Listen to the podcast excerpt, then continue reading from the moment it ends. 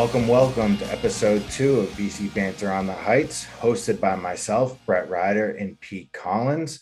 Uh, today, we're going to go over the Virginia Tech game last week, get into some numbers as well as some uh, post game quotables. I know a lot of people are interested in what Coach Hafley and some of the guys had to say um, in regards to the offensive line, the offensive line woes. Um, the portal, things of that nature. Uh, we'll also get into the matchup coming up this week against Maine. Um, we'll go through a little bit of uh, what to expect, who to watch. And at the end of the podcast, we will have our first winner for the Tuesday giveaway.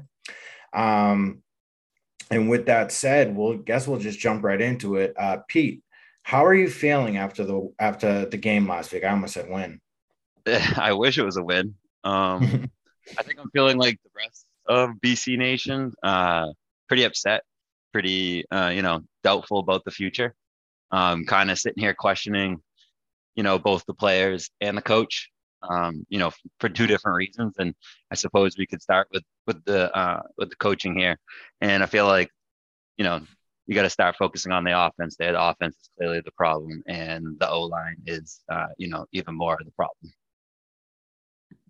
Yeah, I think that that's kind of encapsulates how everybody feels. I don't think that there's any way around it.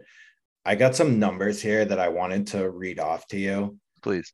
They're they're they're like when I wrote them down, it was like like I had I had to double check myself. Like when I when I got the information, I had to I you know I was looking at one source and then I had to like almost like fact check myself because the numbers are so appalling that I was like, there's just no way. Um, but let's see here. So 16 and a half rush yards per game, a 0.61 average. Um, with without sacks, because obviously in college football, sacks count uh, against the rush yards as opposed to the pass yards of the pros. They have 89 um, 89 yards on the season in total with three yards a carry. But the big thing to me, and, and I'm kind of interested to kind of get your reaction on it, is this the 0.61 rush yards a carry. Yeah, I mean they're running right into their own offensive line's ass every single time, and they're just you know getting nowhere. You know, it's interesting that you bring up the difference of the way that the stats are recorded, which is obviously significant. Phil's a huge drag on the rush per yards number sure. with the amount of sacks that he's taking, and it's obviously not his fault that it, that you know he's getting sacked. You know, ninety percent of the time, not his fault that he's getting sacked. The O line is just a saloon door, letting the defensive line right in his face. He's forced to scramble, roll out. You know, getting sacked a ton is obviously bringing the yards per carry down. But you can see how that lack of rush yards is setting them up terribly you know, to to move, you know, beyond third down without it being third and long, and then force the pass, and you know, the defense can just sit back and kind of you know, take advantage of that. But you know, when we were talking about the coaching, one of the things I was thinking, you know, the O line, like you kind of have to help them. You know, like we're talking about the O line, and, and that's talking about the players, but I'm thinking about it from a coaching standpoint. Like you have these five new linemen, you know, that obviously aren't performing well. They're can't get in. They can't provide protection for the quarterback. They can't allow any rush yards. You know, what what can they do to, to help them out? You know, bring a tight end in, bring a running back next to Phil to pick up the lineman that comes flying through that the offensive line. You know, I just don't see them doing those types of things. At one point, I saw them running screens and quick plays, and I was like, okay, here we go. You know, when they did that end around to Zay, and then immediately following that, they threw a little dump down screen to Zay and got a couple of, you know, they, they got a first down, they got some good yards. And like, okay, that's what we need. No time. You know, Phil gets the ball, throws the ball.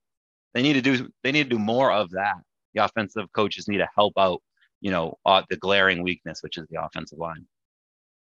So, would you say, especially, I know that one of the things that you were kind of noting on was the uh, the the play call, like the play calls, and specifically like the poor play calls. Do you do you think that like a lot of the the struggles of you know the offensive line being being so inexperienced, young, um, you know, which is really not only negating the rushing attack. But would you say that a lot of this falls more on McNulty? Well, you know, back to the Parcells example of last episode, you can only do with what you know. You can only cook with the groceries you're given, right? And they mm-hmm. went through, you know, multiple injuries. They have 5 mm-hmm. new starters. Two of mm-hmm. them are defensive linemen flipped over to the offensive side, and one's a walk on. I mean, who, you know, Scarnecchia comes down there and starts coaching them. Are they going to block all, magically all of a sudden? You know, they don't have the players on the O line. So, I mean, I think that's where where my, I'm more critical of the coaching isn't about specifically the offensive linemen. Like they need to work together over a series of time, period of time, in order to be cohesive with each other. But right now, they need tight ends in there, they need running backs in there, and that's where I'm more critical of the coaching is the lack of supplemental help for the O line. The O line needs more bodies. It needs to you need to pack it in a little bit more. Whereas I feel like they're sending, you know, they're using the five O linemen for blocking when they really need a running back and a tight end in there to help out more often. I think that one of the one of the things that I had written down too. Um, so there's this kid. So not to get so Kevin Cline with a C was the one who who got hurt right. uh, in the Virginia Tech game. There's a tackle, a recruit from a couple of years ago. His name is Kevin Pyne. He's actually a Milford kid. Shout out Milford. Mm. Where and, and I, and I and I wrote this down. Where is Kevin Pyne? Where is this kid? Like, is did he just not? Because he was like a four star recruit. He was one of the more decorated recruits that came in. I want to say 2020. Correct me if I'm wrong, but where is this kid? Um, it's a big issue, especially when you're looking at you know one of your linemen goes down and the next man up is a is a walk on like that's very concerning for an art for an already thin offensive line going into it. You have five new starters and only one of them had any sort of game experience. And one goes down and all of a sudden you're resorting to a walk on that's very concerning. And it's uh, and so my what my point is is not only do they not have any sort of it's they they don't have the depth but what they're also it seems to be lacking in is actually developing these kids if that makes sense too. Right. No i, I hear you when you're talking about developing freshmen and developing young kids and kind of throwing them out there against two viable opponents right off the bat. I mean, Rutgers viable opponent, uh, you know, maybe yes, no, absolutely. I mean, they beat us right at the end of the day. Right. So, I mean, Virginia Tech definitely viable opponent. You know, we kind of go back and forth with them. So, you know, it'd be kind of interesting to see how they play. You know, moving forward when you're talking about like developing them like developing them i think takes time and you know i kind of want I see them and I and I think they stink. And I think a lot of the you know the coaches and the players are kind of making nicer comments you know. They're like you know it takes time to work with them. I'm, i want to see how they advance over the course of the season. I think last week we were critical of coach for saying you know week eight or week nine you know i want to see how the, the offensive line looks then. And you know with some time that comment sounds a little better you know like okay you got five people who've never played before. They're all freshmen you know and maybe it takes them two months to kind of get cohesive and stuff. And and as time goes on, maybe they just improve slowly over time. Who knows? You know, if we're still talking about the offensive line in three or four weeks, though, I'm heavily concerned about this team. Heavily, and that's and that's probably the biggest thing. Um, is the ultimate idea, kind of like you said, is that they don't have any sort of progression, and like you do not see you you it'd be one it'd be one thing if it if it was just like a lack if it was a lackluster uh rushing attack and the performance was just you know severely hampering this team but it has crippled them to the point where they are dead last. Let's see right here. I, I know I, I know i wrote this down too because it was like oh my god. But they're dead lat they're they're well for their i mean it's easy it's easy to see this. They they're dead last in the acc in rushing. They have 16 16 and a half rush yards a game like it's 16 and a half. That's like not even two first downs bro. It's absolutely incredible. It's not two first downs and they don't have a rushing touchdown either. They're just not a threat. 0.6 a carry. They barely get they don't get a yard carry. That's not setting up the play action. That's not setting up the pass offense. And and then honestly, it's a momentum killer. they're running a lot of shotgun formation now, um, as opposed to under center. And I think that a back like him doesn't benefit from shotgun just because he's a big he's a big fast and he's he's kind of like a more of your throwback like bully type runner where he's just going to run through you as opposed to run around you and when you have someone who's lining up in the shotgun they don't really get that you know initial momentum as if he was under center and he was taking the ball and running with it. I think that you know to kind of go back to the original the original point that you were making in regards to the play calling i think that the formations and the philosophy on offense and the schemes that they're using not only does it not line up with the running back personnel but it's really setting them up for failure well, and if you're going to run from the shotgun, you think you're running some quick screens, spreading the defense out, or you know, running some quick slant plays. But I don't even see them doing that. It's almost like they get the ball and they have Phil running, uh, you know, a, a delayed fake handoff, then look up and throw it for two yards down the field. Guy gets immediately tackled, and it's a two-yard play, and you're like, what is this? What that couldn't that couldn't have been more than what it was. It couldn't have broke out for a big play. And I think they need to kind of scheme up a little bit more. Um, you know, to, to bring it into the game, you know, right and they start the game off sack, interception, momentum sucked out of out of the room. I mean, I like the shot downfield if we're just going to talk about like the the the chance that they had there on that interception. It's just Phil terribly underthrown ball on, on that and picked off. So you're kind of like, you know, they, they take a chance, they they let Phil throw it and he underthrows the first one, picked off, momentum gone defense isn't, you know, defense has to defend the red zone on the third play of the game. And, you know, they had their helmets on the bench. It was second down. They're watching their offense take the first drive of the game. Oh, we got to go play now. You know, now we have to go defend a short field. So, I mean, I just question, you know, the players and the personnel. I mean, the sorry, the personnel and the coaches. The you know, I think both have equal to blame. Phil, you you know, can't underthrow that ball. Personnel, you gotta, you know, do some more trick plays or, or, or switch it up a little bit more, provide a little bit more protection in the form of bringing maybe a fullback or a big running back in there to pick up the the, the lineman that sneaks through first. Um, screen plays, quick slants. You know, I think there's lots of blame to be dished around, and I'm kind of excited to spend the next whatever 45 minutes or so dishing some blame out. Um, so let's let's get into that. You know. Yeah, me too. And I think there's there's plenty uh, to go around. Yeah, and I mean we can start with Phil, right? Because he started the game off, you know, with the momentum killing underthrown interception.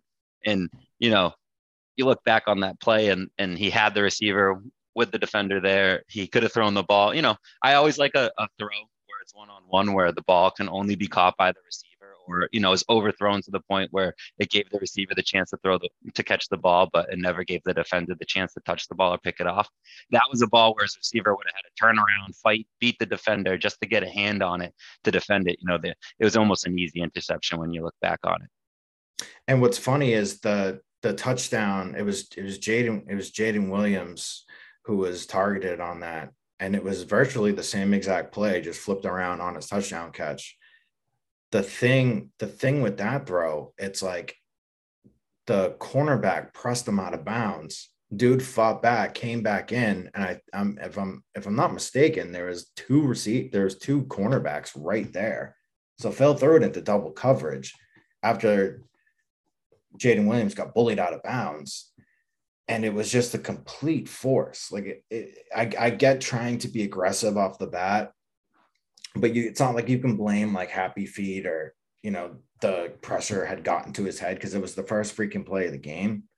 It was just it was a it was a bad throw. And it, it was it was more so just like a bad omen of things to come. Like based off that the vibes were kind of like oh boy this yeah, is right. going long game. Right after it you're like oh man. You know like there's no way they don't score a touchdown and they're not down seven nothing. You're almost like count it put it on the board and you know, if Phil overthrows that receiver by five yards, the, the defense goes, okay, we have to look out for that. They're throwing the ball downfield. But now they're like, even if they throw it downfield, we have the confidence we can pick it off. It's just a total momentum killer. And especially where it happened on the field and allowing like I think 30 plus yards and interception you know, after the interception, they ran it back about 30 yards. So they, I think they were on like the 17 yard line or something that they were in the red zone for sure. So it really gave the defense a short field to defend and was a momentum killer. Well, what's funny is too is my kind of like next my next like not blame um but my next thing that I really kind of noticed was on the third the on defense uh, right after that third down in the red zone when you know BC made the stop and Jaden Williams went offside or excuse me Jaiden Woodbey um friend of the show great guy. And one thing I really appreciated, you know, when he said after, he completely owned it, you know, talking about leadership and saying, I, you know, I need to be better in terms of being a leader. Like that's a Question veteran. for you. Mm-hmm. Was he the guy pointing with his hand? Is that how he got offsides, or did he jump? I kind of like missed the play a little bit when I was watching it. Mm-hmm. Yeah, it was one of those like real ticky tacky close calls. Right. Where you're just like, you wouldn't have noticed it otherwise. Because I saw someone on the defense pointing like the offensive line jumped. And yeah. I almost thought that like the defense might have reacted thinking the offensive jumped, like, hey, we need to react or else, you know, it, the, the, yeah. the ref won't notice it. And it almost looked like they screwed themselves over by doing that. It almost was like one of those ones you're like, oh, like almost, it's not bad luck. It's not like bad coaching. It's not like a bad play. It's kind of like one of those ones you're like, that, that really was bad timing is really what it was as far yeah. as like the totally. if bad goes you know because totally. like you said third down you know maybe early, that early in the game they don't go for it on fourth and one i know they you know they ended up going for it on fourth and one you know in that game so like it was on their you know it was an option for their coaching staff to call it but maybe they kick the field goal if that if that penalty isn't called and, and you have a little bit different of a momentum killer instead of being immediately down seven nothing when you had the ball to start the game so knowing at half they have the ball to start the game. So it's kind of uh, you know you're you're down more than more than you normally would be 07 to start right. Right. And it was like two two real bad mental mistakes. It's one yep. thing, you know, it's you know, obviously comparing apples and oranges, but you know, if you go three and out and they and that happens, but it's like you throw the pick and then you have like a real crucial penalty against you. Mm-hmm. That's a real bad way and like the the tactical errors of this team you know on top of the fact that they have no ability to rush the ball and they really have like zero identity on offense as it is. So to have like those mental mistakes is just killer. Well it killed them too because they didn't get a first down until the second quarter. Yeah. I don't think they got a yard until the second quarter because they were negative at one point after the sack and then the interception. It it just looked like the, to your identity point, like they were just out there like, let's try passing, let's try running, let's try this, let's try that, and they didn't. They literally didn't get anything until they threw it to Zay. Yeah, Zay's their identity if they have an identity. Yeah, unfortunately, poor kid. But um, there was one. There was like a. I I, I tweeted it out too, like tongue in cheek, where I think they got like a five yard gain, and I was like, oh, they just doubled their offensive output. you know, and I'm like, oh, I'm like, this is let me I'm I'm I'm I'm trying to like look for it now just to like just just to like kind of like bring bring me back to that real quick. Mm-hmm. Uh, funny too because uh the first the first throw of the game after when he threw that pick, I wrote quack quack like you threw a duck. Oh yeah. And of course, like Virginia, Virginia comes down, scores the other the other thing too um and i tweeted this as well some of these like i forgot it's like the uh the the announcer he's like i don't know if it eh, on the talking about the offensive line he's like i don't know if it gets less experienced like yeah like bro we know. Yeah we, we know. know. That dave o'brien?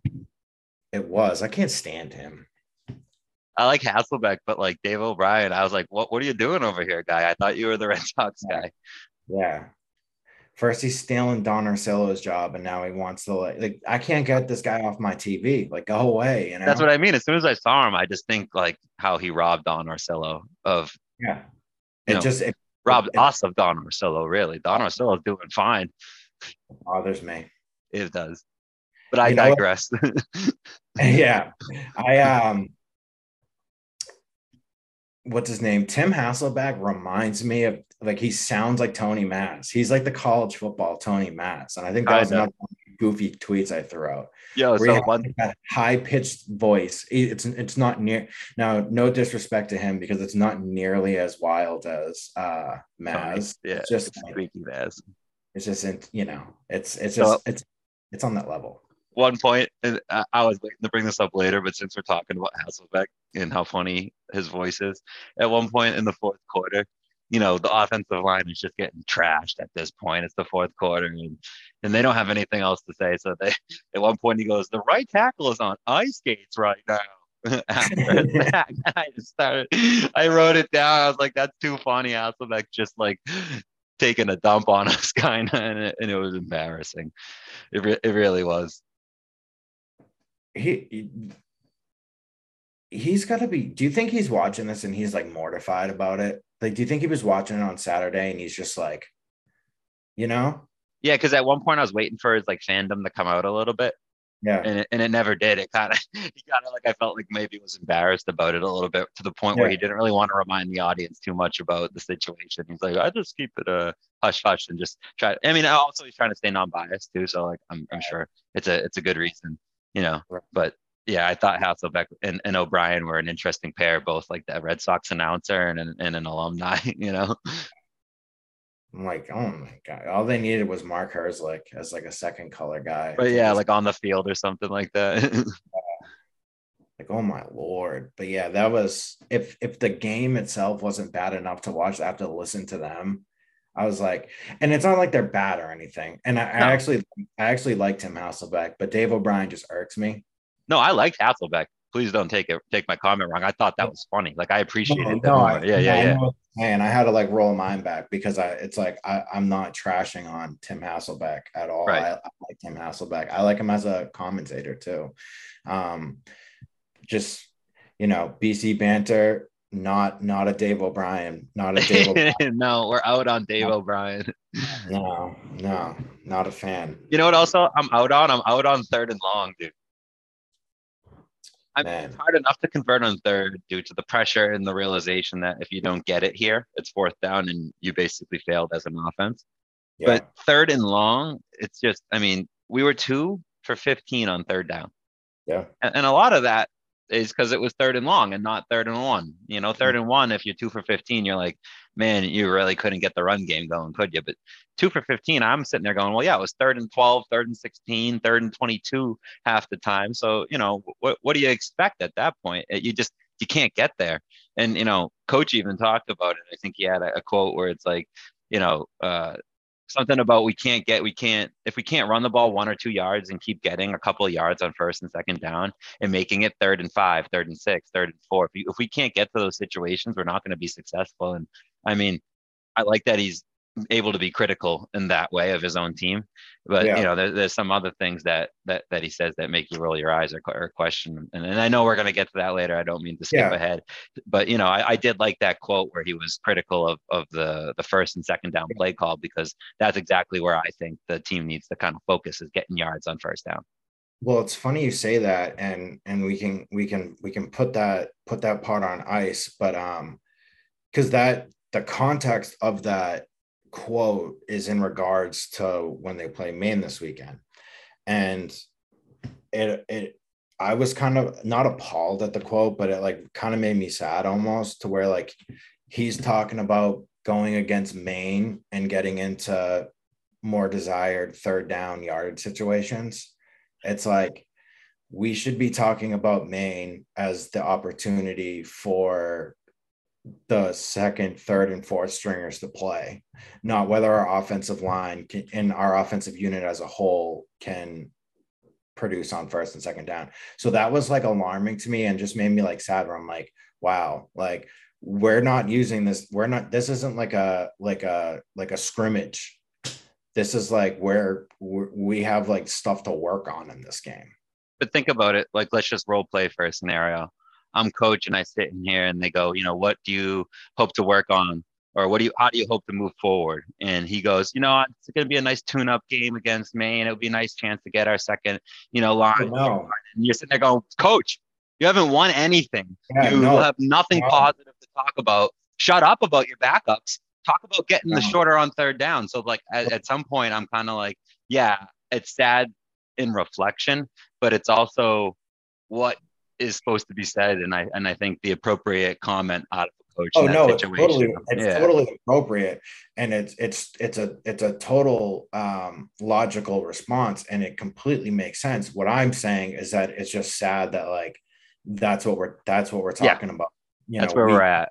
Yeah, like it just it it a lot of this like blows my mind that we're still talking about this or, or in depth like it, it it it's at the point where like this is what we're discussing yeah um, I thought we would be talking about the win uh, or one of the two wins. And, uh, you know, if, you know, honestly, you know, maybe one and one, it would have been really nice to be two and oh, but in no way did I assume that we'd be 0 and two talking about, I hope we can get some positives to see in week three against the Maine mm-hmm. Bears, well, you know, like, uh, especially that, that Virginia Tech team is very beatable.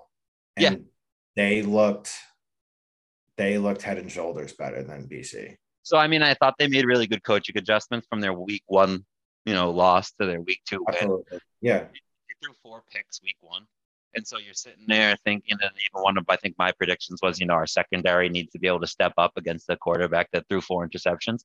But if you look yeah. at that game, you know, their quarterback actually, you know, he played pretty good. He, he's, you know, they ran the ball well, which set them up for, you know, good passing situations and he made accurate passing, you know, accurate passes. He also, you know, I thought he had a freaking rocket, dude.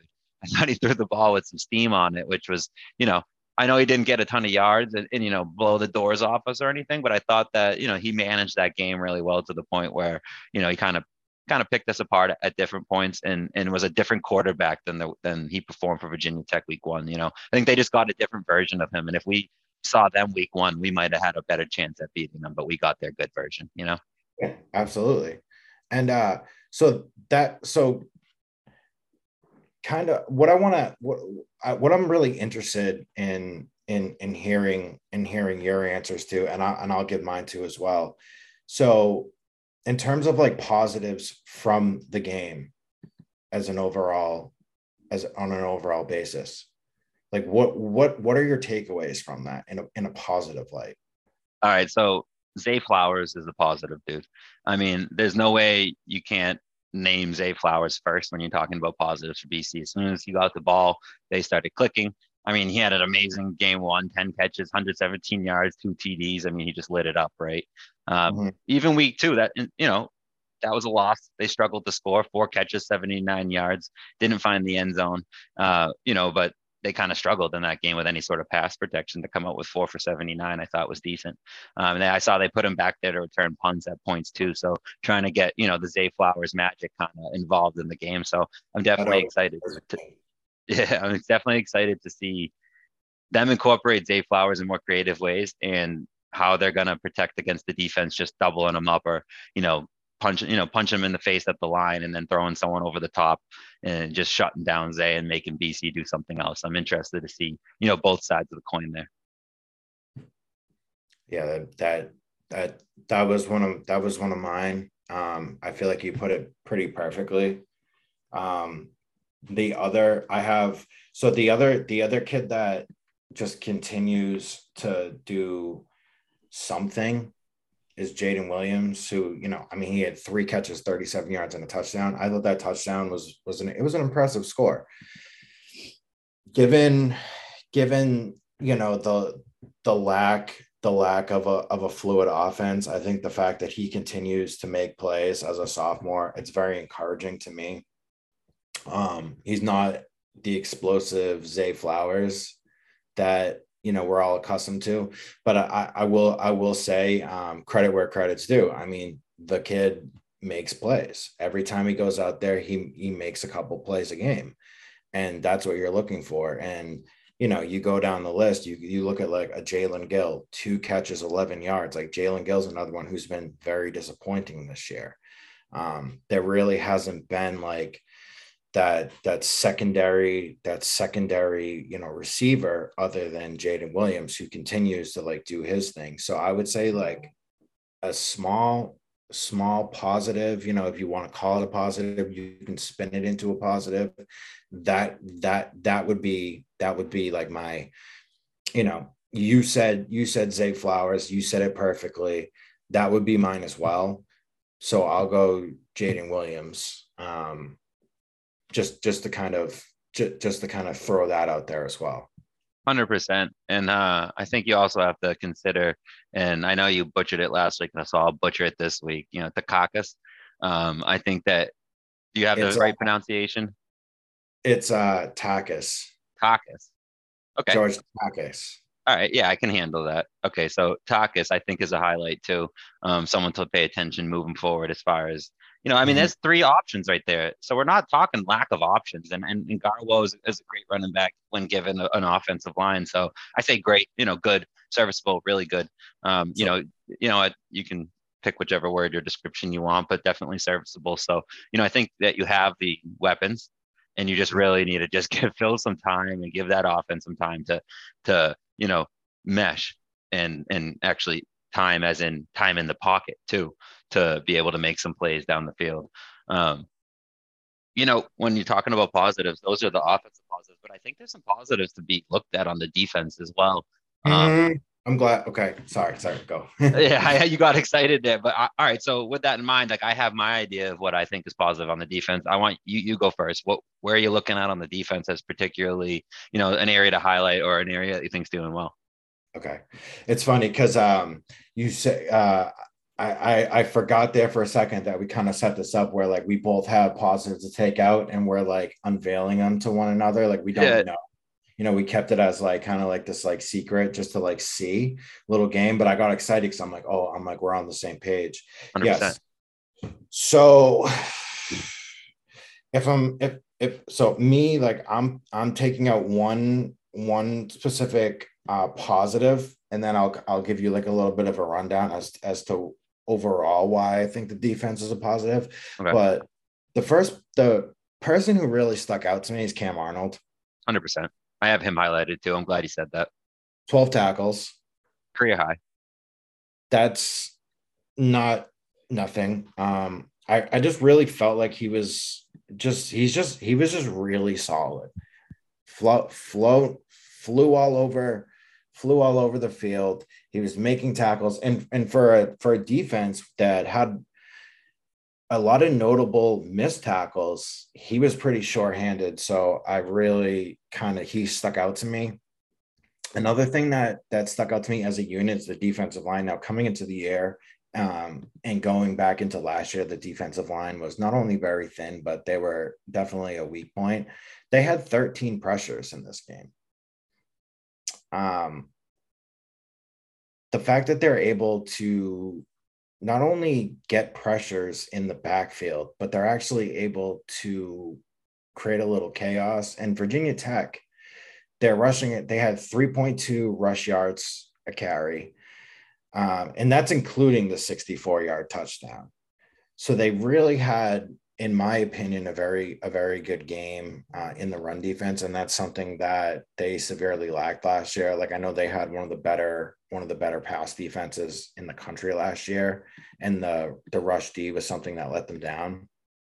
But I thought that they really, as a unit, played very well. The linebackers are looking very fast. The linebackers are playing aggressive, so you can always like very much appreciate that. And it's oh. and in a game like that, it's very noticeable. I think you take out the 65 yard touchdown by Keshawn King, and it's funny that Keshawn King busted out a 65 yard touchdown because who did we highlight last week but Keshawn King? So uh, shout out to us for kind of not yeah. calling it, but kind of like saying that he was going to have a big game. So just kind of want to highlight that real quick, little pat on the back. Yeah. but the thing is, you know what? To to talk about to pat the BC defensive unit on the back, take out that 65 yard TD run by Keshawn King. They average 1.8 yards carry. I mean, that's stuffing the run. And what did, what were we critical of them week one against Rutgers? Is that final drive, 5 mm-hmm. yards up the middle, five yards up the middle, six yards. Up, I mean, we were laughing at the at their defensive run game. So I mean, definitely, hopefully, a point of focus at practice, and you saw that come out in in the game. Uh, 100%. I think their run defense is good, and and on top of that, 65 yard run, 15 yard run, and a 14 yard run. So you really need to stop the big plays. That's kind of what my like, you know, criticism, if I'm being criticism of the defense, is to stop the big plays. Um, we can't have 15 yard runs, 14 yard runs. We can't have uh, 65 yard runs happening. Um, although, if you do look at that 65 yard run, and, and Hasselbeck broke it down nicely. I mean, the guard came out, the center came whipped around, the right tackle, you know, went out and hit the, you know, contained the edge. It was, you know, Garwo would have had a 65 yard touchdown if our offensive line was blocking like that too.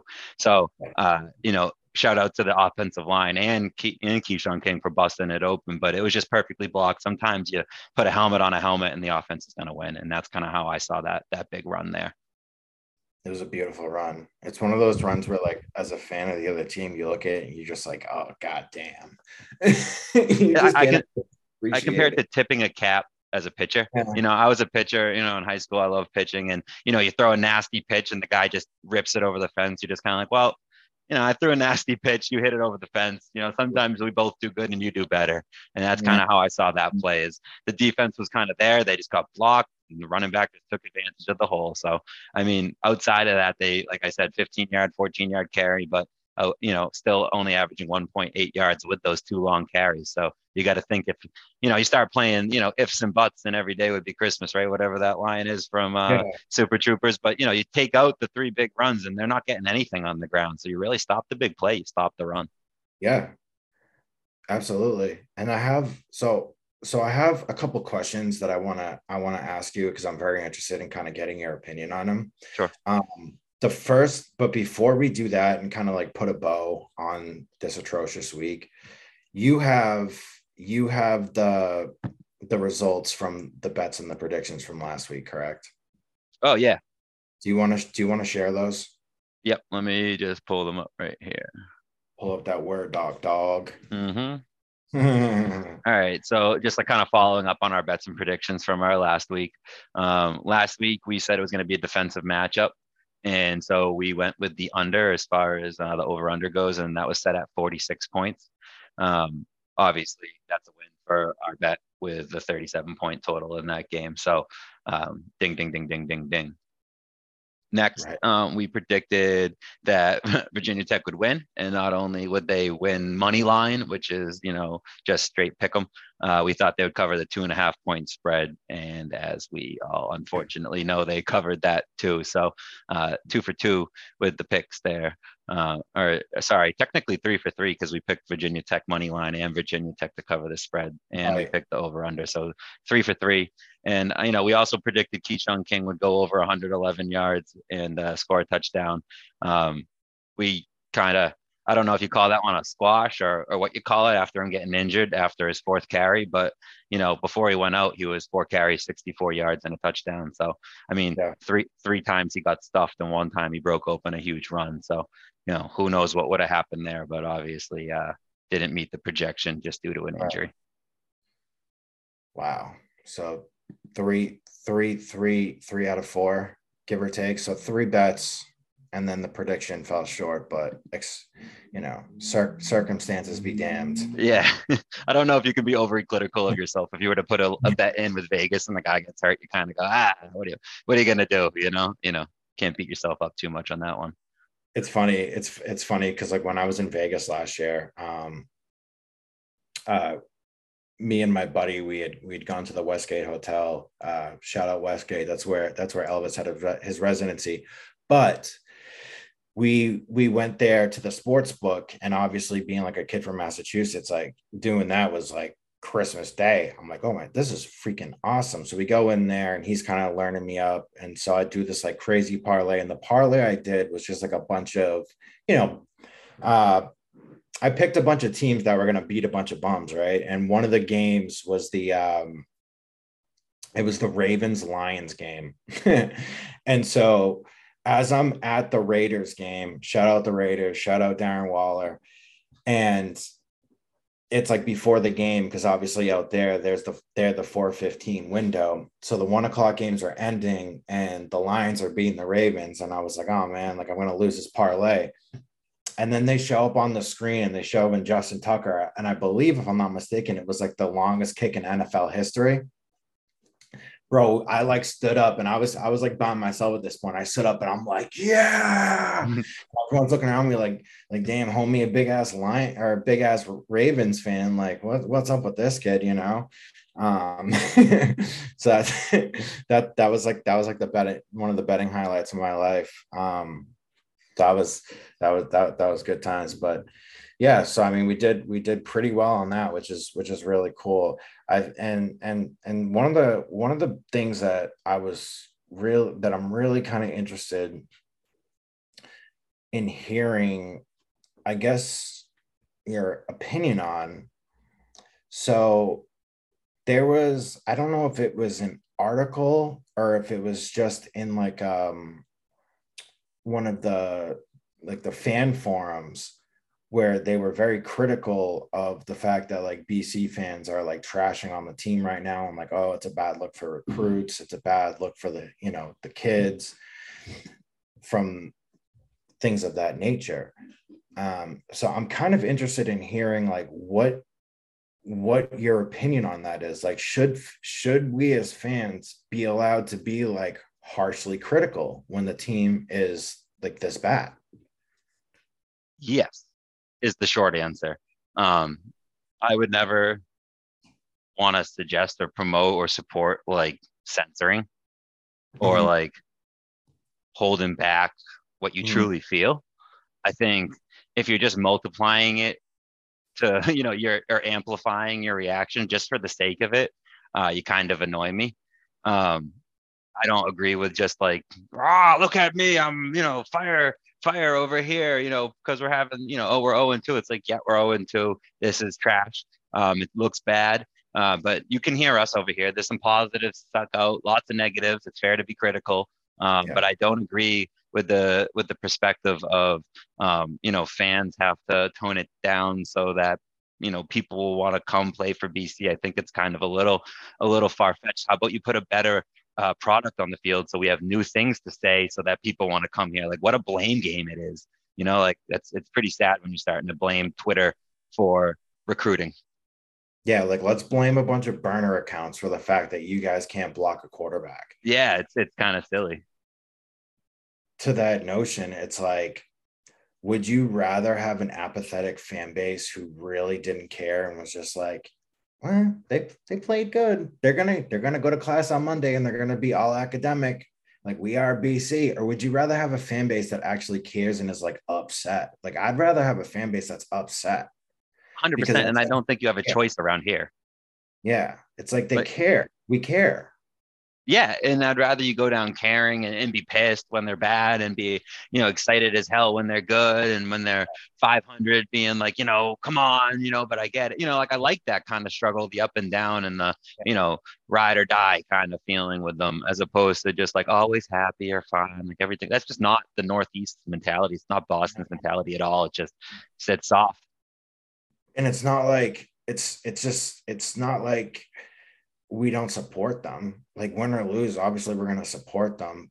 But I think being critical and when you put this much effort and time into a team, you're gonna get mad when they don't come through because it's upsetting. It's like disappointing. I think that's the biggest thing. Like a lot of a lot of disappointment kind of maturates in in anger especially hmm. you know from us but from the masses in general like a lot of people express it through like anger and criticism and just overall just like hashing things out on twitter. Like i don't think that the fact that people are responding this way means that they don't support the team or that you know a recruit's going to look at that and be like oh my god they're bashing them. I'm not going to go there. Well guess what? You're probably you're you're the reason that a kid is not going to come here isn't going to be because you know baldwin's burner tweeted a bunch of wild stuff on twitter during the game. Um, he's not going to come here because he watched the game and he was like wow that is a crap show over there and i want nothing to do with that why am i going to go there when i can go to you know x y and z school and succeed like that's where it comes from. I, I, love these people like, oh, you're going to scare away the recruits. Well, if the product you're putting out on the field is terrible and the coaching the coaching isn't good and the and and there's starting to be questions about the the coaching staff in general and and the actual capacity of them actually being able to fulfill the job and develop recruits and actually put out a winning uh, team. That's going to have more of an impact on where someone's going to choose to play in college as opposed to how a fan base reacts when the team's bad my opinion that's that's just how i feel. Um i was i'm you know not i'm glad that you feel the same way but it kind of like it's reassuring simply because i saw a lot of that. I saw i saw some stuff going around on twitter in regards to that where it was you know it was like a whole separate flame. It's like not only is the program on fire and the fan base is just like completely upset but now it's like you got people like fighting back and forth with each other over whether it's right or wrong uh, on the way they're acting well, it's also like if a recruit was to like look at Twitter and be turned off, you know, kind of soft, kind of doesn't fit like the the, the mentality of a tough football player. Like, oh, I don't want to be criticized. It's like, okay, maybe you aren't a good fit. You know, and you know how much coach likes culture. So, you know, I don't yeah. think that fits the culture if, if if you're that soft that you can't handle some criticism if you're playing poorly. Perfect segue, my guy. Perfect segue. You ready for this? Yeah. All right. So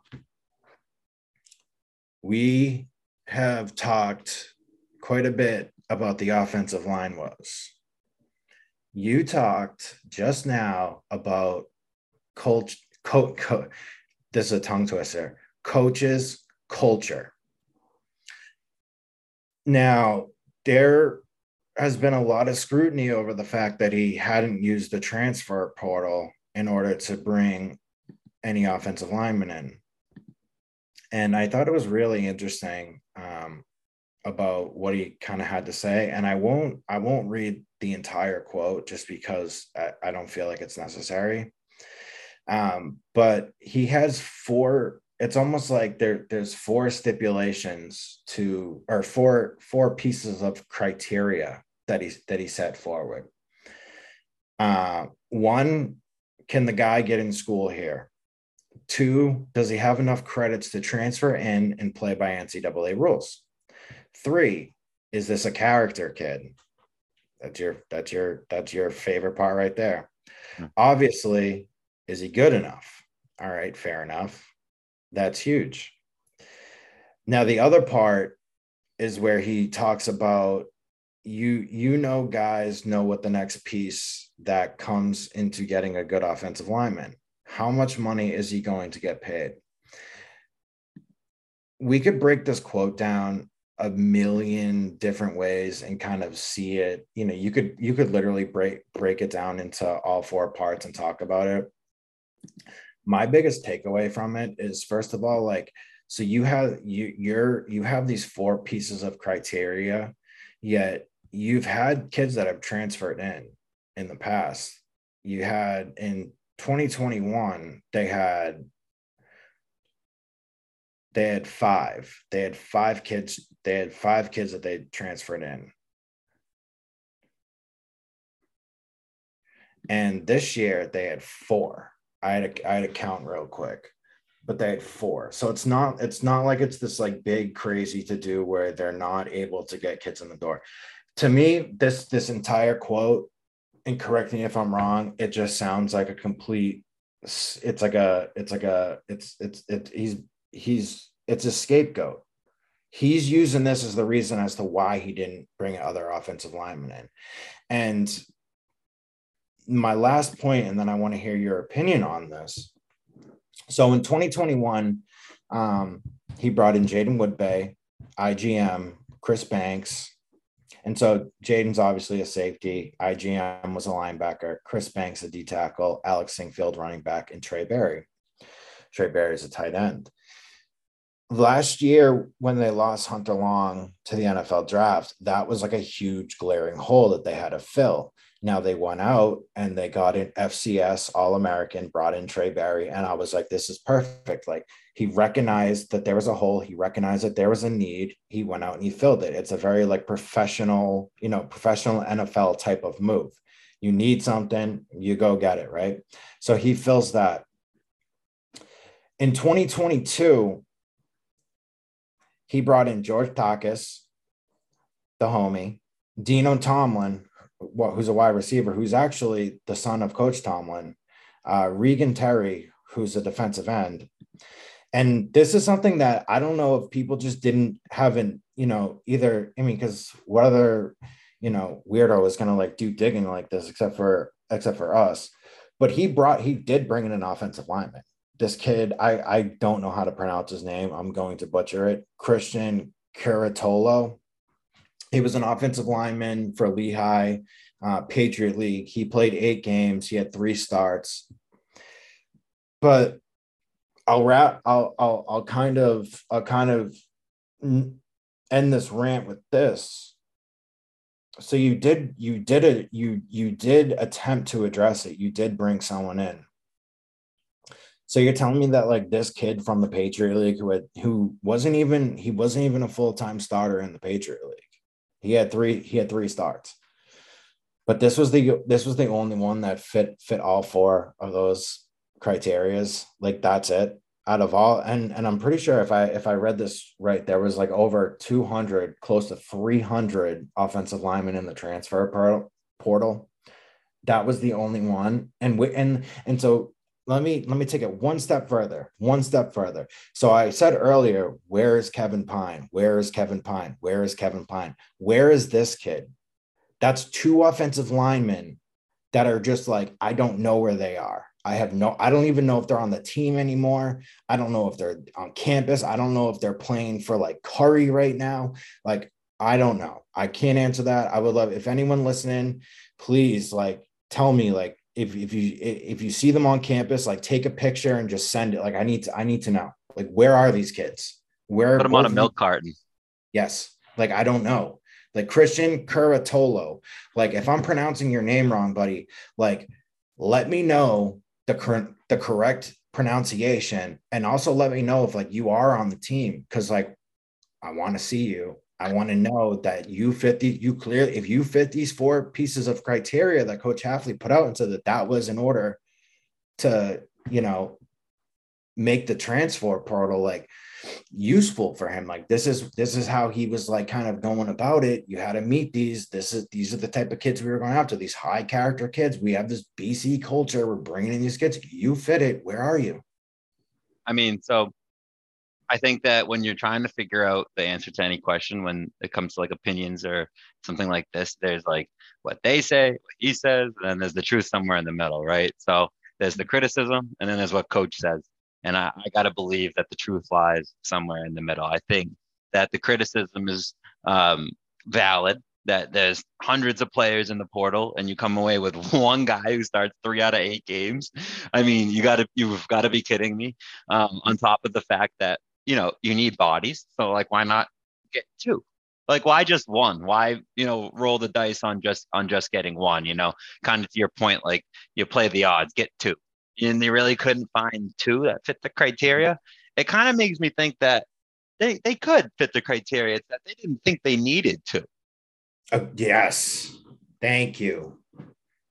They didn't think that- they needed two people out of the portal, so they got one, and now they're kicking themselves in the ass, and they're mm. going, "How do we frame this?" And they go, "Well, we are, you know, pretty, you know, we have some high standards. Let's bring, let's use the high standards that are true nothing that we're saying is false. So we'll come across as honest because, uh, you know, again, everything we're saying is true. So let's use that because in reality, we kind of blew it. We kind of know we blew it, but what are we supposed to do now? And I think that's kind of probably the reality, and it's boring. That reality is boring.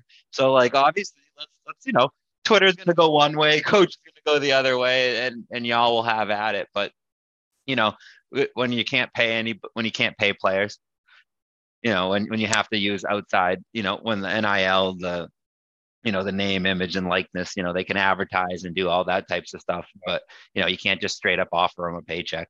Um, so, you know, BC's kind of limited when, when it comes to like that money scheme right there. Um, but, you know, good character, you know, offensive line, you want to be a BC offensive lineman, they get drafted. Yeah it's prestigious to be a BC offensive lineman. It's actually one of those positions that you want to come in, and it's one of those schools you actually want to be an offensive lineman for. So I think when it comes down to it, you know, there was players to be had, they weren't taken. It was a mistake, and now we kind of have to suffer all of those consequences. Yeah, and I think like uh, to bring it back, it wasn't a scapegoat; it was a um, cop out. And I'm really glad that you made made that assessment where you said ultimately that they didn't think they needed to. And what that tells me is that's that's a damning piece of evidence against the case because what that tells me is that you didn't assess your talent correctly. Either you didn't assess your talent correctly or the talent that you had at the time that you thought these guys will mature into ACC or even just division 1 offensive linemen in time for the season either you didn't assess the talent properly or you didn't you didn't grow them properly. And I think it's the first one though. I hundred percent. I'm leaning like not hundred percent. I shouldn't have said that. You know, I'm hundred percent leaning towards the first one where it's you know they didn't assess their their their depth chart appropriately. You know, I think that they thought you know, our O line will be good enough. We, you know, they won't they won't get steamrolled. You know, and we'll develop them over time. They might have some early struggles. I don't think they thought they were going to be the 100% sole reason they could have no chance to win the first two games. Yeah.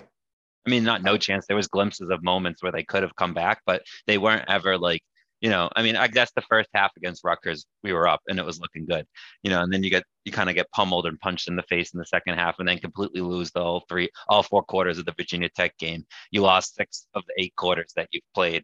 You know, it's kind of, it's, it's a, it's a, it's a rough start. It's a very rough start, and especially because like the first half of the Rutgers game was so promising, like you said. So it wasn't as if like they felt flat back to back weeks and this we are who we are and we're just a bad football team. It's on the contrary, they actually have the they have the talent to be a really good football team.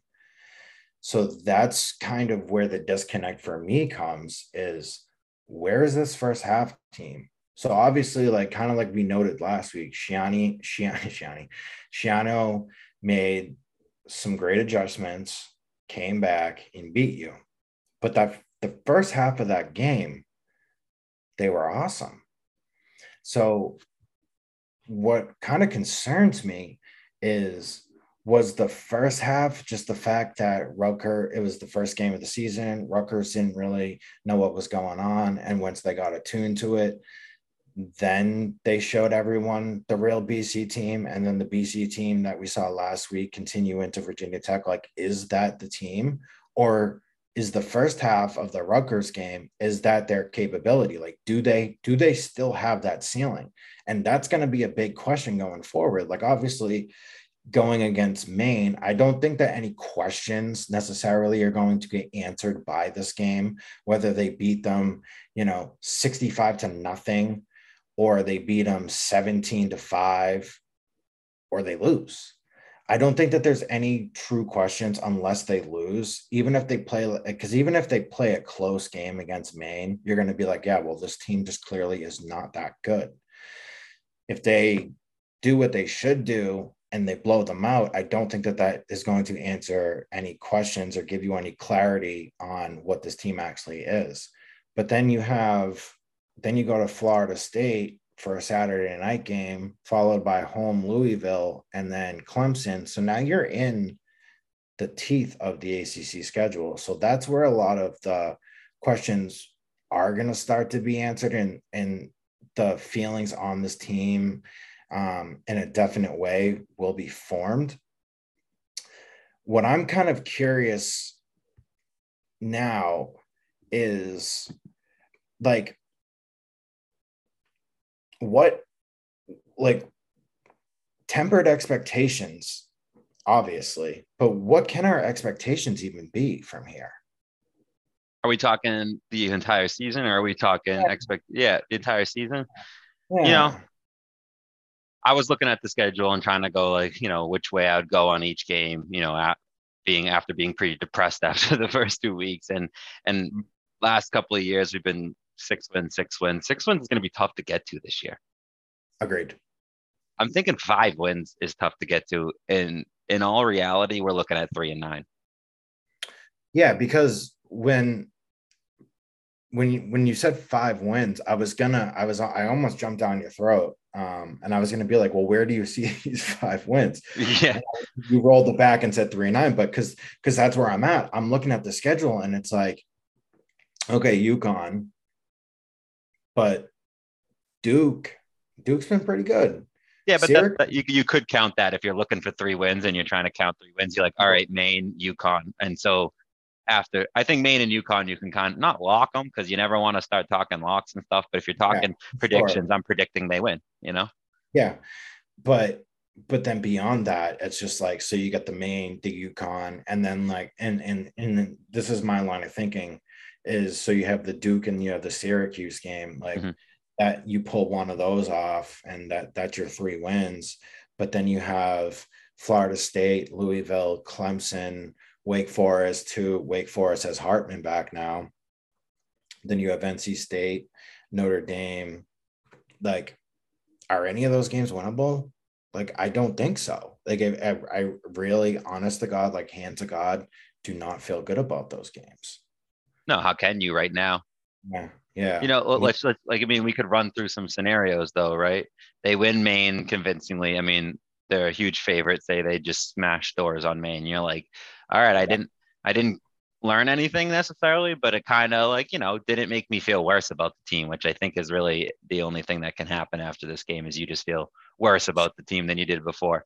You know, sure. and then let's just say they they pull one off under the lights, you know, against Florida State. You're like, okay, two and two. Okay, maybe we come together, you know, like Louisville, uh, you know, red bandana game. Like, let's go.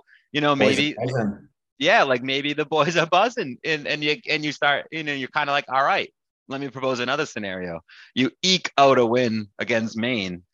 And the, you know, the, again, the offensive line is a slew and door against that, you know, against Maine. And you're like, okay, you're really bummed about playing Florida State all of a sudden because you're like, if we can barely eke one out against Maine, what are we going to do against Florida State? Say you eke one out against Maine and then you lose to Florida State and you're one and three. You're not really rolling high, you know, against Louisville at that point. So I feel like you know a lot can a lot can ride on on momentum and they've been kind of mm-hmm. shooting themselves in the foot when it comes to momentum lately. Mm-hmm. You know, like you said, good first half against uh, Rutgers. You know, you go into the you go into halftime. Coach Hafley makes no adjustments. Schiano makes a ton of great adjustments, and they just get punched in the face and lose the game. And you're like, ah, momentum killed going into the next week. Now you go into next week, you're like, okay, I'm going to beat them in their home opener. Sack pick. Ah, right. Momentum. Like they really just can't do any favors for themselves. So maybe you know they do themselves a favor and they and then they blow doors out, out in Maine, and you kind of have a little bit of a different outlook for the season. So yeah, a little bit of juice. A little bit of juice, but you know, right now I'm at three and nine, but you know, I could very easily see them getting to five wins. I do not see them getting to six wins, which is kind of depressing and unfortunate to be already mm-hmm. talking about that at week two. But it is what it is, and that's where we're at. The the six wins was like their uh, basement coming into the season, in my opinion. And I yeah. think that it got six wins. It was going to be a very, very disappointing season. And it's crazy to think that now the expectations are that they hmm. will not even get there. So that in itself is just like very concerning. The fact that you're sealing that if it, if if they went six and six, you were going to be extremely mad and the season was going to be a complete failure because of that. And now you're looking at your roadmap and that's not even a destination. So we were talking about, yeah, no, it's a, it's a pipe dream at this point, right? so we're, we were, we're, we're talking about starting the podcast like maybe like a month or so ago. We're sitting on I got two recliners up in, in, the space that we were sitting in, and we're just kind of, you know, bullshitting, so to speak. And, you know, we were like, you know, with this podcast work, and like, you know, let's just try bantering, you know, a little bit ourselves. I think the first question that you asked me during that little like, can we do it moment was over under eight wins. Mm-hmm.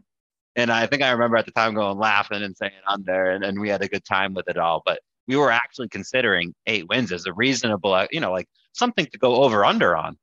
And now we're like, like now, I, if I was to ask you over under, I would ask you four. I would cut that number in half. And like, yeah. so, you know, and I think we're both kind of like, I don't know if we would even get to four, you know, so we can't take the over. We would probably take four in the under. But, you know, I mean, it's just to see how far we've come in like one month, just with the tempered expectations that we have to have based on what we've seen so far, you know, we're not in a good spot. No. The questions, the questions for the listener too was um, can they beat the seven win mark, which would be the first time since 09? Yeah, 09. Yep.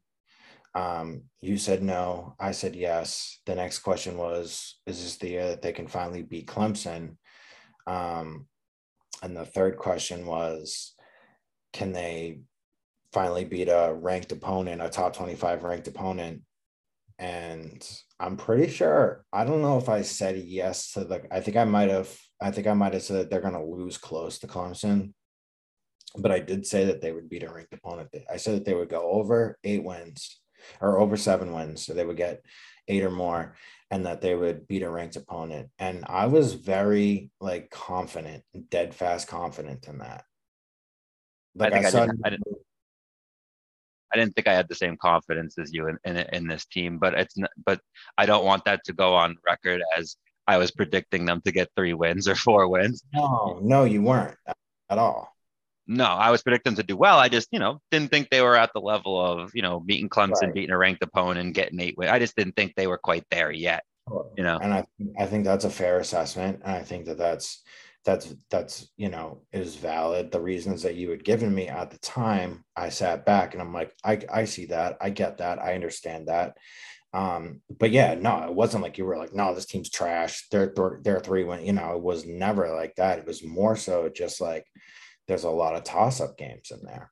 They'll yeah. be very competitive. They'll be, and, and I think one of the things you said, which is like sad to kind of reminisce about, is you said they would be fun to watch. Eating that. I mean, I think they're fun to watch. Like, you know, again, that's where like the fan comes out, I think, a little bit, mm-hmm. where it's like, you know, we can rip them all day long, but am I going to watch every minute of every single game? Yes. Yeah. you know, I'm not going to miss a minute. So, you know, and when I say miss a minute, like I'll watch it on replay. I'll do this, you know, I'll do like, you know, shout out to ESPN who cut out all the commercials and just allowed me to rewatch that, that last Virginia Tech game. I actually went to the uh, Wu Tang concert with Busta Rhymes and Nas, which was absolutely amazing, you know, time of my life. So shout out to ESPN for still allowing me to, to watch the game and, and, uh, you know, watch it in a very efficient manner. No commercials. I was all about that.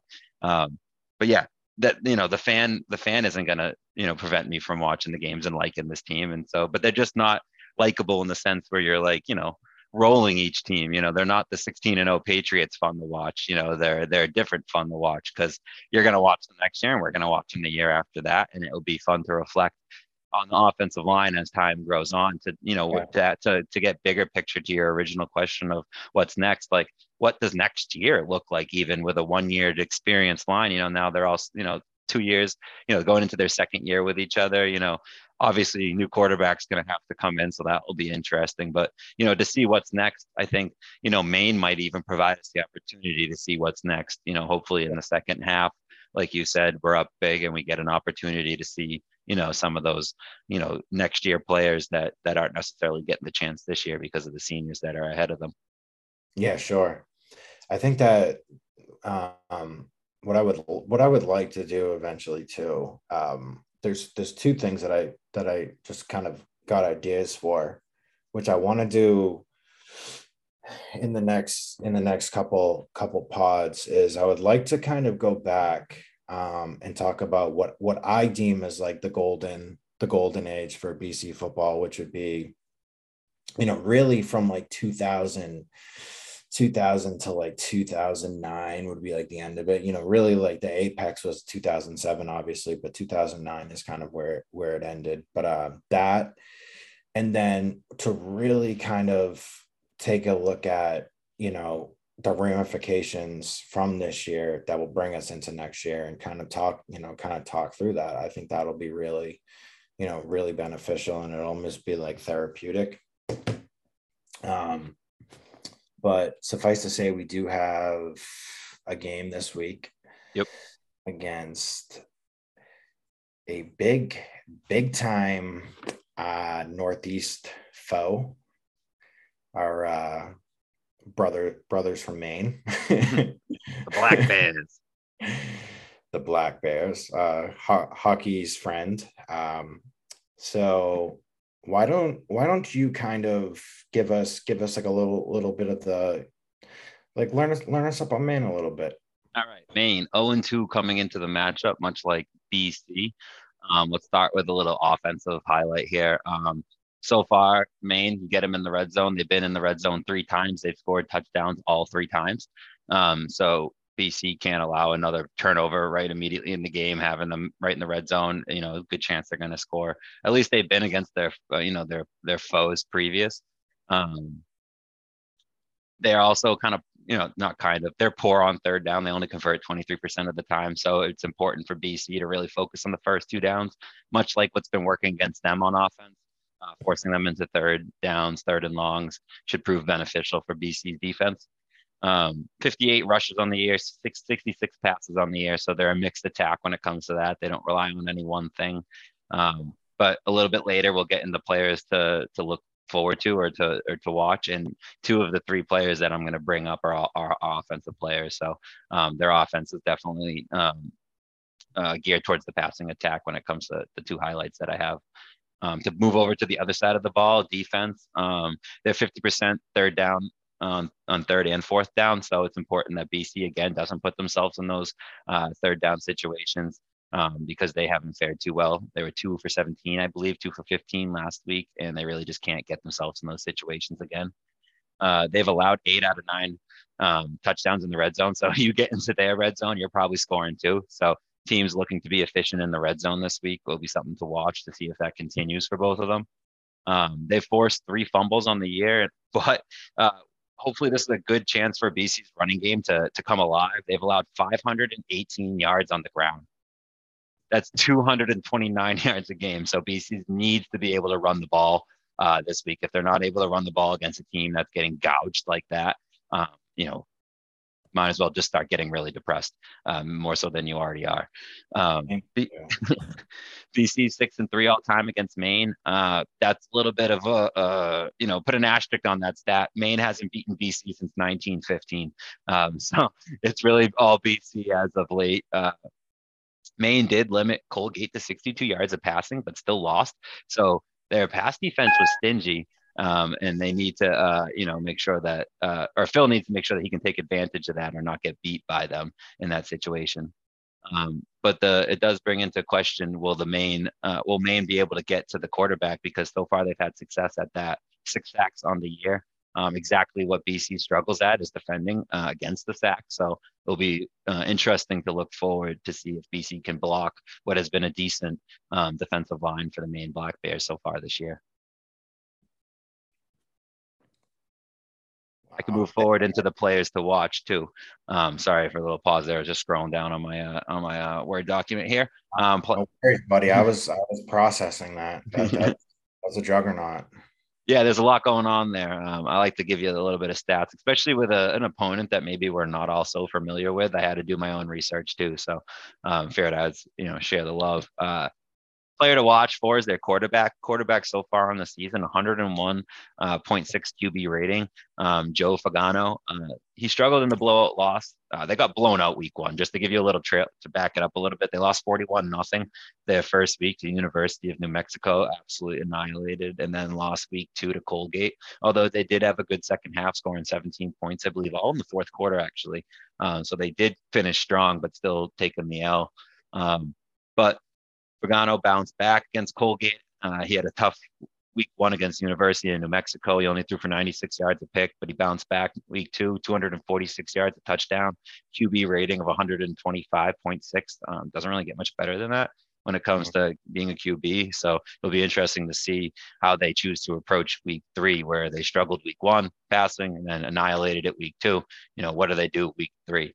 Um, top pass catcher on the team is Sean Bowman, number eight, a senior. He's actually a tight end. He's coming off a career high in yards, although his career high is 73. Um, not necessarily blowing the doors off of anyone with 73 yards. You know, considering Zay, I think got like 76 yards last week in a casual game with four catches. Um, you know, but it, it is what it is for the Maine Black Bears and and their top pass catcher, uh, you know, Shane Bowman. Um, lastly, I'll lead it off. I'll, I'll end it with rather um, Justin Sambu, number four, senior.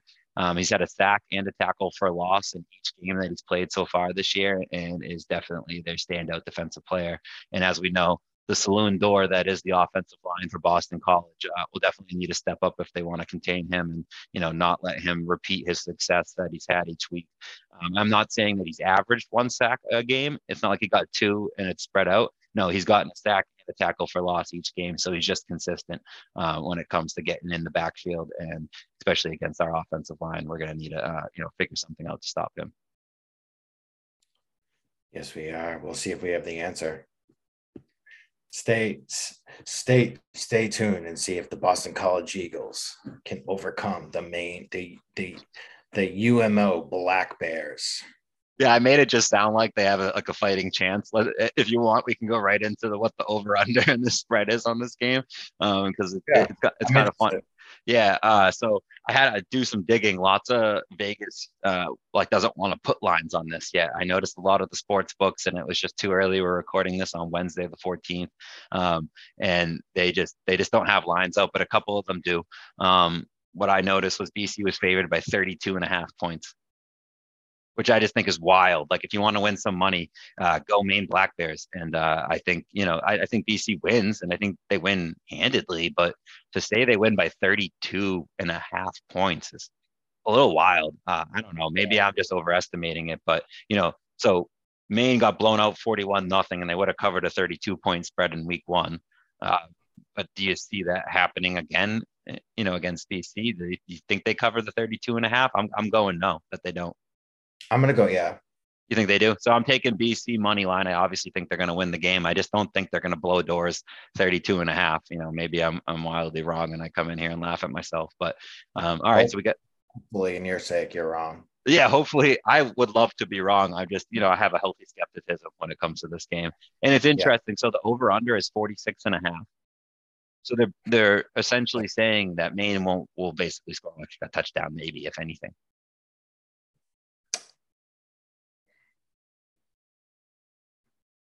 I'll be optim. I'll say I'll say over. You're going over 46 and a half?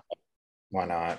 I think over 46 and a half too, because I just if I was to say under and they actually were to get close to the 32 point spread, you have to think like what score would work for that.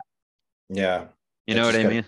Absolute. I mean, it's got to be like the Colgate game last year. It's just a 55 nothing barn burner. Yeah. It's going to have to be some sort of uh, absolutely annihilate. And they are you know, playing in, you know, at home. It's a home game for BC. You know, after two tough losses, you hope the fan section is underneath the lights, just kind of giving the team the the vibe that they need to kind of blow doors in a situation like that. So yeah, I'm taking the over too. I think points will be scored. I just, you know, I don't think that uh that that BC will do entirely all the scoring. Do you know what I find to be like very odd is the fact that it's a night game. Yeah, why is that? I don't know. I don't have an answer for that. The first game was at noon. Home and opener. Like, it's like you, your FCS opponent is um Saturday night. Like I don't know. I wonder if it was like a scheduling or something else is going on, something like that we just don't know about that. but I, I just thought that was really odd. Like when I seen that, I was like, huh? You know, and then they, when they announced like, oh, we're we're playing Maine, we're gonna play Maine under the lights. It's like, why? Save the electricity. yeah, save it, save it. Well, hopefully, you know, everyone can leave in the second half and, you know, yeah. know that they're going to win. Yeah. And then um, I guess the the last point, the last point on Maine, want to give a, a, big, hearty, healthy shout out, Kobay White, uh, which I've I, I don't know the whole story behind this. So he tore his ACL coming into 2020, missed the whole year, barely played last year. You know, it was kind of like he came, he entered the transfer transfer portal, came came back in 2020, tore his ACL was out. Then he played very sparingly last year, and then he transferred to JMU. He played in their spring game, and he was there for like spring camp and then reports came out that he transferred to Maine. So it was it's a really weird situation. And you even look at it now, he he has he has a catch for two yards. So I think it's more so he just he's not the same player that he was. Um, but the he was three hurt last game. Yeah. Okay. Yeah, he missed the, the game against Colgate with an injury. So okay. But the the the the thing that I like to point out is the three years that he was here and I'll, I'll read it. I'll read it off to you real quick. Um, 30 his freshman year, he had 34 catches for 423. You know, then he had 33 for 526. And then 2019, he had 29 yards for 460 and five tutties. He was in for for an offense that was very ground and pound. So he, he all three of his main, you know, main years, uh, no pun pun intended. he was like the number one um, wide receiver was the AJ Dillon years. So they were obviously like a poignant rushing attack.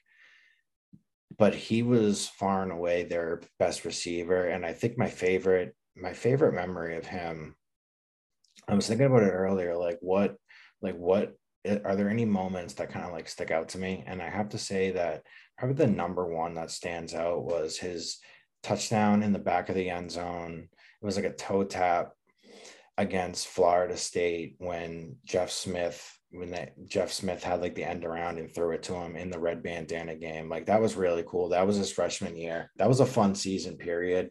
And I remember there was like a graphic on ESPN where it had AJ Dillon, Anthony Brown, and Kobay White, and it showed that you know Anthony Brown was the the uh, leading passer for BC. Um, AJ Dillon was the leading rusher and Kobay White was the leading receiver, and all three of them were freshmen. And how bright the future looked for the for the Eagles at the time.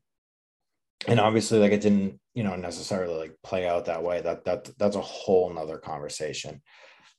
But I think the thing that I, I I really appreciate is like what he meant to the team while he was here. He had over 1,400 yards uh, in his career here. He had 96 or 90 yeah 90 90 97 catches here um in his career at BC so definitely a guy who coming back will be welcomed um you know get a good reception. I hope that he plays. You know i really hope that it's a situation where you know he catches a 65 yard touchdown and puts Maine on the board and it's 55 to 7 at this point. Um, we'll see. But you know, that that that seeing seeing him that he's on Maine now, it definitely I was def- it was definitely thrown off by it, but at the same time it did I did kind of go down memory lane and I was, you know, really fond memories of that kid. He he was he was a baller and he was a tough kid. Yeah, it's interesting the story that you were bringing up at the beginning about his transfer situation. I tried to mm-hmm. do some digging online and it's just like not out there. Yeah. What kind of happened? It's almost seemed like he's like faded into the background. Yeah. You know, kind of just went to Maine and he's got, like you said, one catch for two yards and didn't play the next week. And oh. what is he going to, you know, I was hoping that he was going to have two great weeks or two decent weeks, you know, at least perform, you know, three great years with BC. You know, how, how, how are you not performing on the Maine Black Bears? You know, that's kind of was my thought. But, you know, like you said, hope to see him out there week three in BC or at, you know, BC's home game. So he'll, you know, the fans will, will hopefully recognize and be familiar. So, you know, give him some love. Yeah, that'll that that'll be a nice nice little homecoming, nice little cap because you know AJ the way AJ left, uh, you know when he got drafted, so he didn't he didn't play in the bowl game so there really wasn't the chance to really appreciate and you know not thank him but you know really solidify that you know that this is you know his last game. And then obviously anthony brown transferred. And the way that it went down with kobay when he got hurt missed the year came back last year was a shell of himself unfortunately. And they'd already moved on. Zay, zay flowers was was obviously the main the main guy in town now. Um, so for him to really kind of get like kind of be able to come back, uh, I think out of the three of them is is is is a really cool situation that I'm I'm definitely looking um, forward. I don't think it's going to play out that crazy. I think it'll be more of like a personal thing, but you know, I think it's satisfying nonetheless. Yeah, you never know. Maybe there's a nice little camera glimpse of them. You know, you know, BC and, and kind of like uh, you know embracing Kobay now that he's back at, at, you know at home. Uh, that'd be nice to see for sure. Sure. And so I get from here. Um, should we should we pick our should we do our uh, or announce our our Tuesday giveaway winner? Absolutely. Uh, for lack of a better, um, you know, a sound effect, uh, I'll give you a little drum roll. so to just to give a little backstory, um, we want we want we want to be able to not not reward reward listeners, but we definitely want to be able to give back. We do appreciate um, the love and the feedback and the listens and I guess just the overall just support that everyone has given us thus far. We, you know, we, we really appreciate it. So we, we want to be able to do like little things. Obviously, this this week, this this first initial giveaway, you know, was two tickets to the Maine game. Um, let's call it what it is. It's it's, it's not a great initial giveaway, but at the time it seemed well. Um, we will have we will have more stuff. We'll kind of you know uh, check out check out our our Twitter and Instagram. Our Twitter uh, at BC Banter Pod, and that's the same for for Instagram. It's BC Banter Pod, all one word. Check us out every Tuesday. Uh, we'll throw something up. All you got to do on Twitter, just retweet it and follow us to enter and then on instagram if you like if you like the post and you follow us that'll enter you as well check it out every week we'll start throwing some new things up there every tuesday i promise they will get better but hey i mean if the opponent was better uh you know yeah yeah, you know, it's, by nature of the main. You know, what, what should, take a look earlier or later in the season, I should say. You know, with some better matchups, we'll, we'll probably have some tickets available for them. We have some memorabilia. Um, just being BC fans over the year, we've collected a mass amount of uh, memorabilia, and we're not afraid to support our fans with it with a little giveaway. Right. right. I'm I'm gonna and just just so you know, I'm gonna I'm gonna wait till um after I pick this, and then so and kind of uh, plug our email and kind of explain explain another little section that we want to get into. Our winner for this week, uh, Ryan Vance. So Ryan, if you're listening, um, hit us up, get in contact with us, get us your email. That way we can get you the tickets, buddy. Uh, congratulations. Appreciate you listening. Appreciate the feedback you've given us. Uh, it's always nice when people, you know, either drop us comments, drop us DMs, let us know how we're doing, how we can make things better, what they want to hear, things of that nature. It's always, it's always, you know, it's it's it's very reassuring when people are able openly share that with us, and and it's it's never harsh. We always we always take it to want to get better and be able to provide, you know, a good a good service for you guys. Our email, uh, bcbanterpod at gmail.com. Uh, what we want to do is we want to be able to have a segment where people are email, emailing in questions. We can answer them, talk about them. We also want you to just straight up send in comments, feedback at that. That way we can learn from it. That way we can grow from it. And honestly, like the funnier the feedback, the funnier the comments, we are going to throw it up. We are going to blast ourselves. Um, don't hold back. We want to hear it. We want to know. Uh, bcbanterpod at gmail.com. So we, we really want to hear from you guys. Uh, it would be awesome just to be able to kind of know where we're falling short, what you guys think is great, what you want to hear more of, what you want to hear less of, things of that nature. So definitely uh, hit us up hit us up there or or just hit us up uh, old school style straight in the DMs. But yeah, so I, I, I definitely want to challenge challenge the listeners to send us in some questions so that we can kind of start getting that rolling. We can start having some segments where we're not only answering questions, but you know we can pose questions, give you our opinions and our take on them, and kind of cultivate like a community of some thought provoking stuff. I think that would that would be really cool. Um, Pete, anything anything from you? Final thoughts. Um, you know, just to go off what you were just saying, I think um, it's important to recognize where we're at and where we're trying to go. Uh, we definitely, you know, recognize that we're new to the game and, and new to the sphere of podcasting. So um, please, if there's any feedback, feel free to to give it to us raw and give it to us straight. Um, we prefer it that way because we are trying to grow, and I think we are both pretty humble uh, to feedback. So uh, it's not like your feedback is going to fall on deaf ears. It's definitely going to be incorporated, and um, I think we both look forward to seeing where this can can go because uh, we're both pretty passionate about uh, making it a success. So um, you know, getting a getting a fan base that uh, actually um, you know feels the same way that we do that's passionate that wants to be critical that wants to cheer on their successes uh, um, you know successes uh, is, is super important um, so uh, you know my with my final thoughts uh, roll eagles. Love it.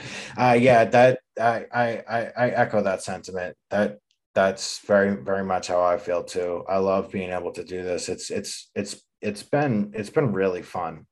Even just kind of prepping it getting everything ready for for this next episode it's kind of like people people were you know uh, very supportive and very positive um, for the first episode and it's kind of like all right let's turn around let's do it again.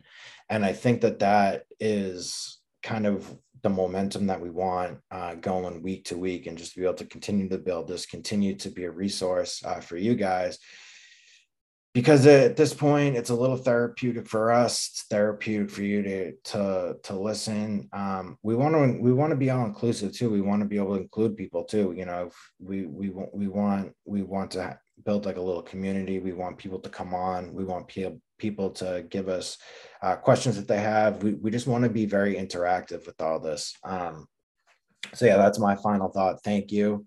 I'm really looking forward to the game this weekend, getting up to the heights, being able to see everybody. Um, if you do see us, uh, please don't hesitate to come say what's up. Um, let us know what you think in person. Uh, just don't spit on us. That's all I have. um, Preferably not. Yeah, yeah. I mean, if hey, if you feel like it, then then then do it. Like we said, like no no feedbacks off um, but yeah, um, this podcast went a lot longer too. But uh, with that, uh, I'm gonna end it. So let's see. We got Maine this weekend. Then we'll be back for Florida State week. So thank you guys all, and go Eagles. Roll Eagles. Bum,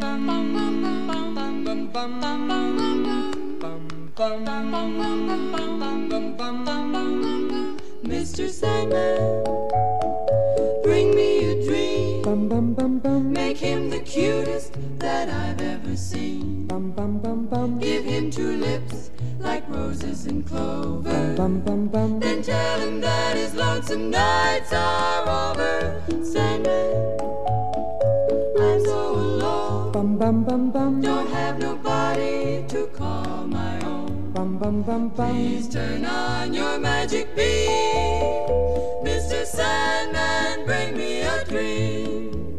Bum bum bum bum bum bum bum bum bum bum bum bum bum bum bum bum bum bum Mr. Sandman, bring me a dream. Make him the cutest that I've ever seen. Give him the word that I'm not a tell him that his lonesome nights are over, Sandman. I'm so alone, don't have nobody to call my own. Please turn on your magic beam, oh, Mr. Sandman, bring me a dream. Bum bum bum bum bum bum bum bum bum bum bum bum bum bum